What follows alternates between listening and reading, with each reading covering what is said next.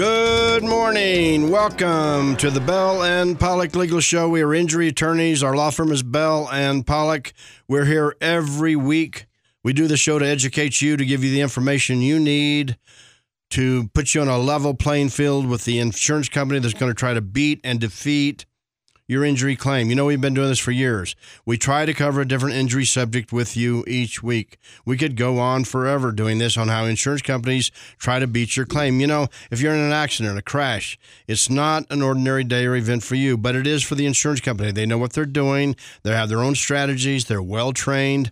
And so we're talking about you, the injured victim, and we're talking about the at fault party's insurance company, the one who hit you, that party, that person, maybe rear ended you, maybe T boned you that person, that person's insurance company, and we call them the at fault parties insurance company, they try to beat you from the very beginning. And we've done shows on that. And we even show you how they try to do it before the accident happens. And that's kind of an amazing show to listen to. Uh, but, but the one thing that they always do, they always do is if they've got an injury case, an injured victim, they always check your Facebook page. We've also done a show on that. Okay, today we're talking about wrongful death wrongful death. It's a whole different area of the law. It's a whole different area and measure of damages. Those are legal words, measure of damages. What can you recover? How do you do it? Who can recover? Who has the rights to sue? Because, you know, when you have an, a death case, uh, as sad as it is, the, the injured person might have lived for a while, then they die, or they might have died instantly. It becomes eventually a wrongful death claim, a wrongful death case. And so the injured person obviously has passed away. They're the decedent. They're not around to bring an injury claim anymore. So the whole flavor of the claim and the causes of action and the measure of damages and what you can recover is completely different.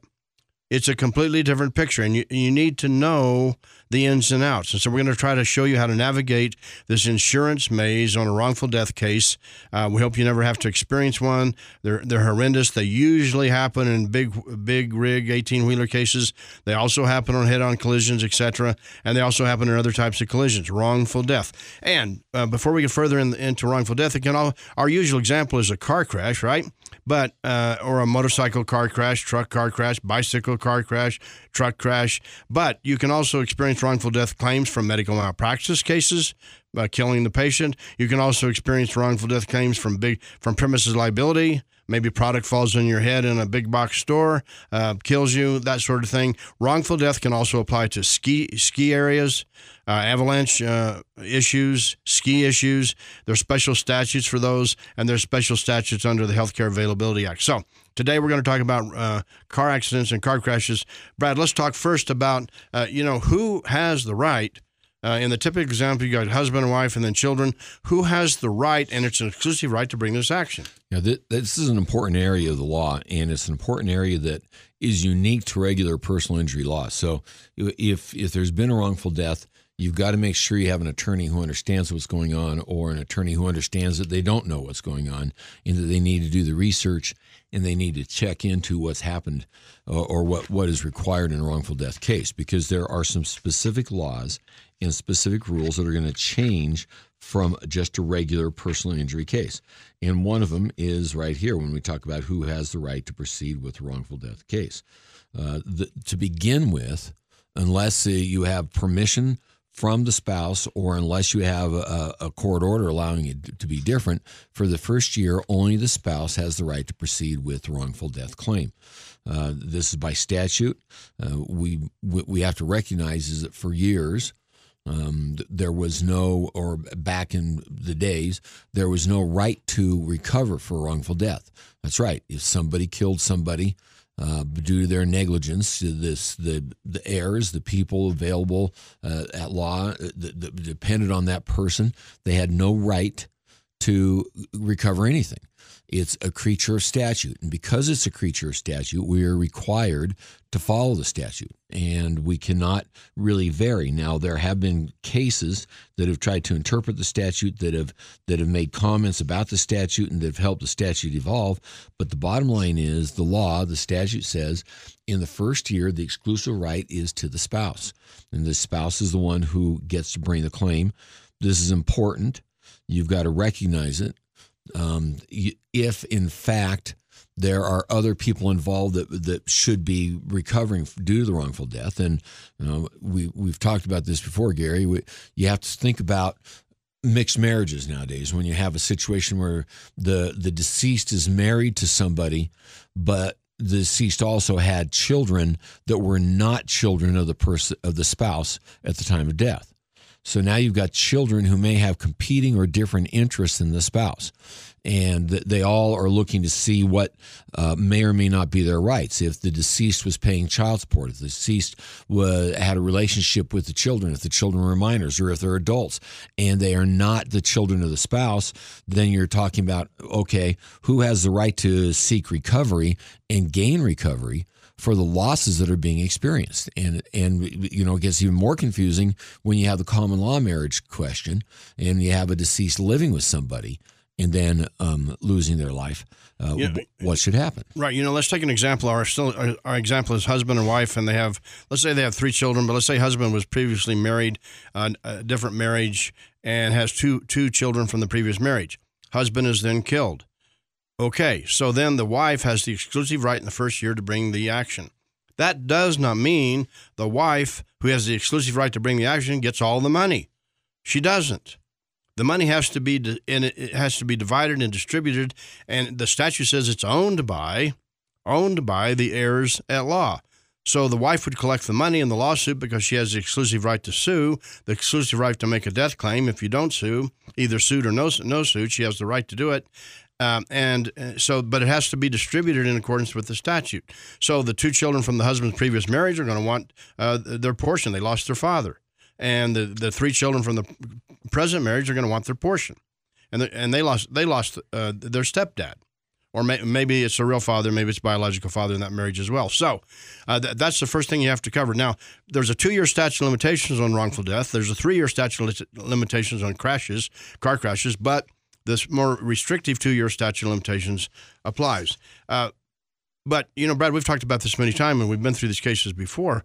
Uh, you still have to prove uh, liability because there, there's many there's many defenses, and we teach and, and, preach that you have to prove liability. But that just because there's a wrongful death case doesn't mean you automatically default over to the money, the damages. Right. You, have to. That's why they call it a wrongful death, and they don't just call it a death claim. It's a wrongful death claim. The reason it's a wrongful death claim is you have to prove that the person who you believe is responsible uh, was it was responsible for the wrongful killing of the deceased. And that's an important aspect that has to be looked at.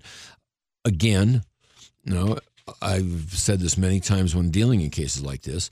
If you're one of the heirs, and even if you're the spouse, don't wait a year. You need to get on the case right away. It's you, you need to go through the grieving process. A lot of times, maybe you need to get the attorney involved and say, "Okay, attorney, you start doing all this work, and don't bother me while I go through the grieving process."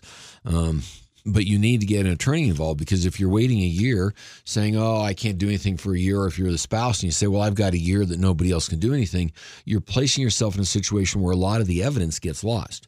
And that evidence is very, very important to, to address. Um, you're also placing yourself in a situation where that money can can be otherwise paid out by the insurance companies. The insurance companies, when they look at these things, quite often are going to look and say, uh, if they think it's an open and shut case, they're going to be offering the money very quickly. Um, in a way that's good, in a way that's bad, but and that money can disappear while you're waiting to figure out what you're going to do or if you're going to search your rights. So you need to get a lawyer involved very soon and make sure that that lawyer understands the nuances of, pub, of, a, of a wrongful death case and how it's different, how the money is going to be paid, how it's supposed to be shared if it does get paid, uh, what effect is happening when the lawyer starts making a claim, how that affects the other heirs at law, and and what kind of notice needs to be given to them. You know, later in the show, we're going to be talking about the, the measure of damages and, and, what do you collect for, but we're not quite there yet. You still have to prove liability in these cases. You have to prove somebody was at fault. There was wrongful death, as Brad just mentioned, so somebody was at fault these can become difficult cases uh, because let's say for example there's uh, somebody's killed in a car crash and sometimes the insurance company say, well, yeah, they, they died, but they didn't die from the injuries in this car crash. These injuries were not life threatening.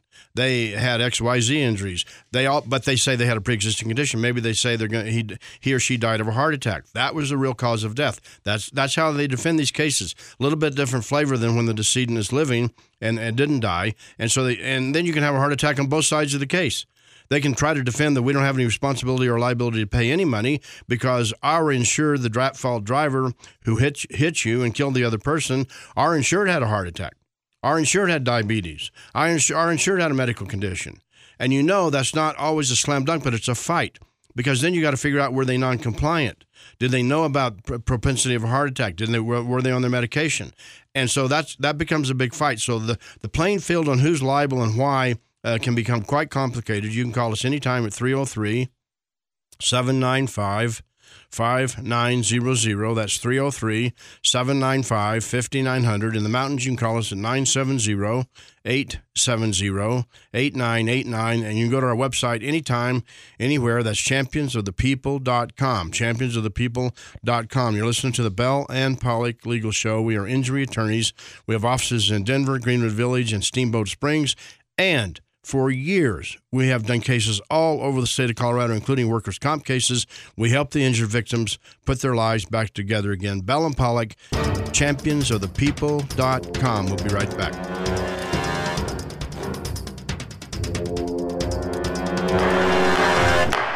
When you've been injured, the last thing you want are complications. You don't want medical or legal complications. But sometimes the injuries just won't go away. The symptoms persist, your work is affected, and your life is affected, and you hoped it would just all go away. Worse yet, the insurance company won't pay you. Sometimes the strongest thing you can do is ask for help. I'm Gary Bell of the law firm of Bell and Pollock. We can give you strength when you need it legal strength to fight the insurance company, and legal strength to get your life back together again. At Bell and Pollock, we have over 25 years of experience representing injured victims just like you. You need attorneys who actually care about you, attorneys who are experienced fighting these insurance companies. Welcome to the law firm of Bell and Pollock. We are injury attorneys who care about you, the injured victim. Our website is bellpollock.com or championsofthepeople.com. You can find Bell and Pollock on Facebook, and you can follow Bell and Pollock on Twitter. Bell and Pollock, true champions of the people. 303 795 5900. One call, that's all.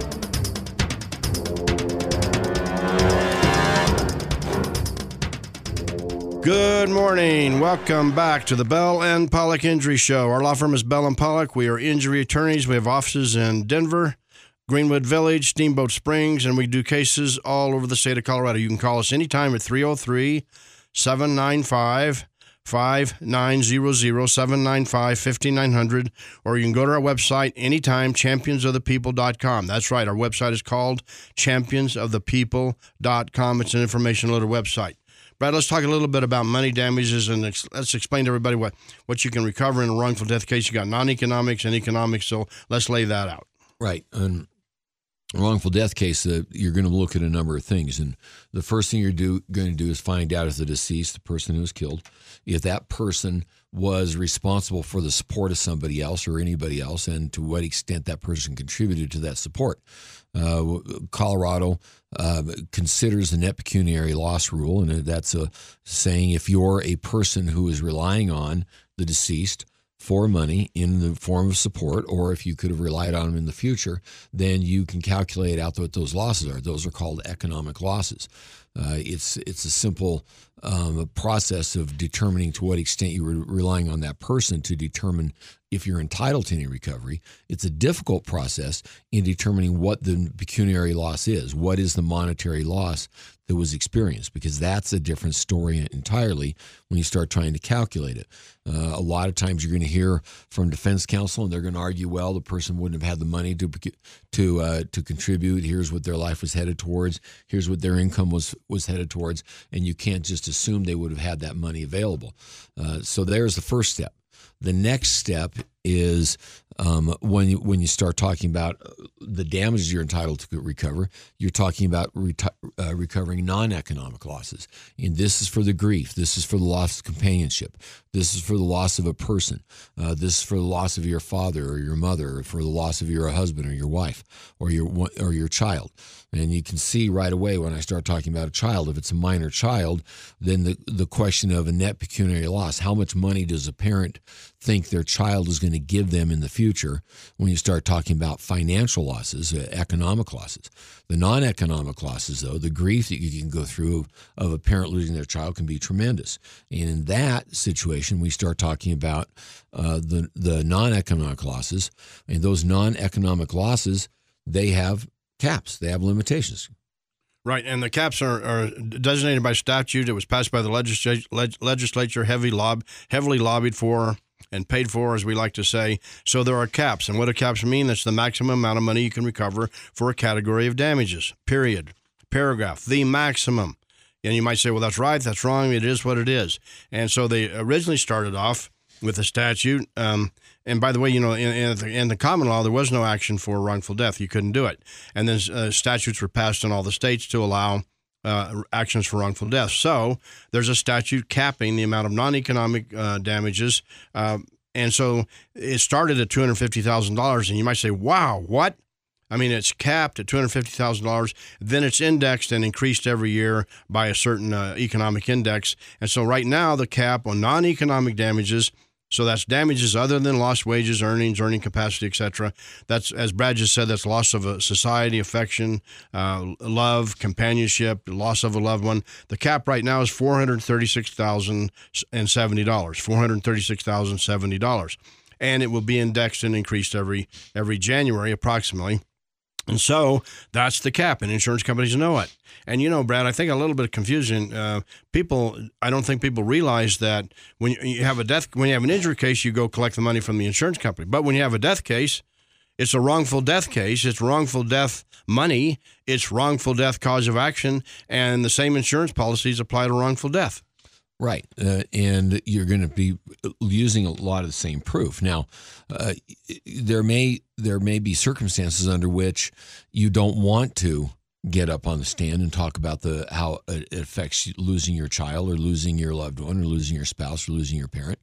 There could other be there could even be circumstances where uh, uh, people are estranged and they're not they're not really in contact with that person and they they didn't have contact with that person and under those circumstances, you also have an alternate cap. And you have amount that's called solatium, which allows you to simply collect $87,210.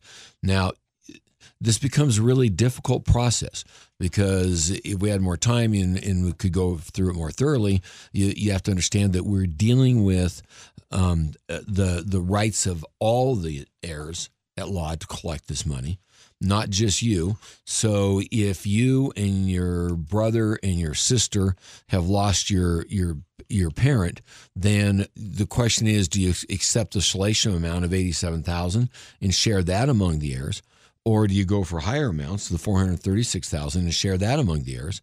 And the statute is pretty clear that when that happens with heirs, children, children, that you're prop, you're going to end up splitting it in equal shares. Now that's different because there's been some changes to the statute when it starts talking about parents, but that took a change to the statute to address it. Right. You have different measure of damages depending on who died. If a child died, it becomes more complicated. If a husband or wife died, we're covering that particular example here, right? So if your uncle died, and, and it depends on the heirs and the intestate succession statute, so I'm not going to go through that right now, but it's very complicated. That's why you need an attorney. You can give us a call anytime at 303 795 5900. That's 795 5900. In the mountains, you can call us at 970 870 8989. And our anytime, anywhere, our website, championsofthepeople.com. Now, let's talk about money damages. On one side of the ledger, on the left hand side of the ledger over here, we've got the non economic damages capped at $436,070. Is that all you can recover? No if the person that was killed, the decedent, was a breadwinner, that's what that's what the legal word is, breadwinner. They were giving money to support somebody, families, wife, children, anybody else, then you can recover for the economic losses. Let's say Let's say, Brad, somebody is 32 years old and they're wrongfully killed, head-on collision, and we're going, we're, we're going to, if we have time, we're going to get to bar liability and drunk driver liability and punitive damages. But 32 years old, killed in a in a head-on collision. They had a, a children of uh, three years old and five years old, and they left a wife. They're a breadwinner. So what was that person's life expectancy? Let's just say it was another 38 years. And so you're going to you're going to be able to prove the earnings over 38 years reduced to present value. Right. And then you're going to be talking about what the contribution that would have been made to the children and to the spouse. Obviously, the, contribution would have been if the spouse, especially, was a, was a, a homemaker, the other spouse. That's going to be uh, uh, the full amount of money earned is going to be used for the household for the household gain, uh, and there's going to be a you're going to have that pecuniary loss, the net pecuniary loss that's going to be uh, determined, and you're going to be saying this is the amount of money that would have been contributed towards the family. Um, and that money is compensable if there's a source to get it from. Right, like insurance. Insurance. If there's no insurance, then that money's not compensable. Well, even if it's compensable, you can't find it. It's not can't there. collect it. Yeah, so you know you you hear quite often, um, and it seems like uh, when you hear quite often about these big verdicts or whatever, you got to understand that everything revolves around whether or not the person has the, the committed the wrongful death that caused the death, whether that person has the assets or the insurance to be able to to make up for the losses that were sustained. Right. Uh, you have to go through the measure of damages, and, and, as we said on the show already, it depends on who was killed. I mean, it sounds kind of uh, gross, uh, but it is a fact of life. You have to figure that figure that out, and your attorney has to figure it out. You can call us anytime at 303 795 5900. That's 795 5900 or our website, championsofthepeople.com. So on the left side of the ledger, you've got the non economic losses, $436,070 right now. And on the right hand side of the ledger, you've got the economic losses. Let's say this, this, this breadwinner of 32 years old uh, was going to have a life expectancy of 38 years, and they were going to make uh, between 70 and 100 thousand dollars per year average for the rest of their life uh, per year. And then so you, you calculate that out and you have to go through an economic calculation to reduce it to present value. What is it worth right now? And then that's what you can collect. But you have to have insurance to cover it, cover it. And we've done shows on how do you find insurance? What do you do? How do you how do you prove this? And sometimes people hit you and they don't have any insurance, and that's why you want to read our books on hit and run, and that's why you want to read our books on insurance coverages. We have a new book out; it's on our website, free, the definitive guideline guideline to Colorado insurance. Because you just see right now, if you if your loved one is killed and the person who killed him has no insurance, what do you do? And we've told you you need to raise your UM limits as as high as possible. Uh, Brad, let's talk just a little bit about the fact of punitive damages. You can now get punitive damages in wrongful death cases. You didn't used to be able to. And uh, let's talk about felonious killing. Uh, maybe let's take a drunk driver example because it's absolutely fascinating. Well, it is because uh, you have a fu- uh, if if it's commission of a felony, if it's commission of felony, then you start changing the limitations to four hundred thirty-six thousand seventy dollars, and you're entitled to get more money, but it's not in the form of punitive damages. It's not punitive damages. It's it's raising the cap. It's changing the cap, which is important when you start saying, okay, can I get the insurance company to pay for it, or can I get other sources to pay for it? Then you have the other side where if it's a willful and wanton act that uh, rises to the level of punitive damages, you can get money against the perpetrator, the person who caused the wrongful death, for punitive damages, which uh, has no more than a, the only cap on that really is normally one to one relationship with the actual damages. And that amount of money has to come straight from the person who caused the death. And that's where that money will come. So you can once again have completely different sources or completely different classifications of the monies that need to get paid for the same wrongful death and for the same willful and wanton or felonious act. Right, and, and so let's explain what a felonious killing is and why does it make a difference? It makes a huge difference. If you, number one, if you have a felonious killing, meaning somebody drove their car, they they they were committing a felony, drunk, crossed the center line, head-on collision, then there is no cap on non-economic damages. The cap is gone. Okay, but what is a felonious killing? because a felonious killing means that there's a felony. Uh, so you got murder one, that doesn't usually work. Murder two, that doesn't work. But what does work is the statutory definition in Colorado of manslaughter. And and the important point here is the driver, the at-fault driver, doesn't have to be convicted criminally in a criminal court of manslaughter. Just have to meet the elements. The definition of manslaughter by 183-104 Our statute in Colorado says a person commits the crime of manslaughter if such person recklessly causes the death of another person. So if you can prove in the case that the person, the at-fault person, was driving recklessly and recklessly caused the death, then you can remove the cap from non-economic uh, losses, and you can go after this case, and that's what good attorneys um, do. You're listening to the Bell and Pollock Legal Show. Gary Bell, Brad Pollock. You can call us anytime, 303- 795 5900. That's 795 5900.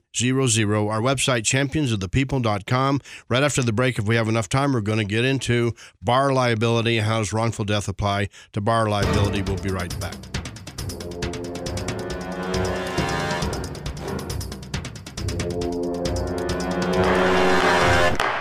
When you've been injured, the last thing you want are complications. You don't want medical or legal complications. But sometimes the injuries just won't go away. The symptoms persist, your work is affected, and your life is affected, and you hoped it would just all go away. Worse yet, the insurance company won't pay you. Sometimes the strongest thing you can do is ask for help. I'm Gary Bell of the law firm of Bell and Pollock. We can give you strength when you need it legal strength to fight the insurance company, and legal strength to get your life back together again. At Bell and Pollock, we have over 25 years of experience representing injured victims just like you. You need attorneys who actually care about you, attorneys who are experienced fighting these insurance companies. Welcome to the law firm of Bell and Pollock. We are injury attorneys who care about you, the injured victim. Our website is bellpollock.com or championsofthepeople.com. You can find Bell and Pollock on Facebook, and you can follow Bell and Pollock on Twitter. Bell and Pollock, true champions of the people. 303 795 5900. One call, that's all.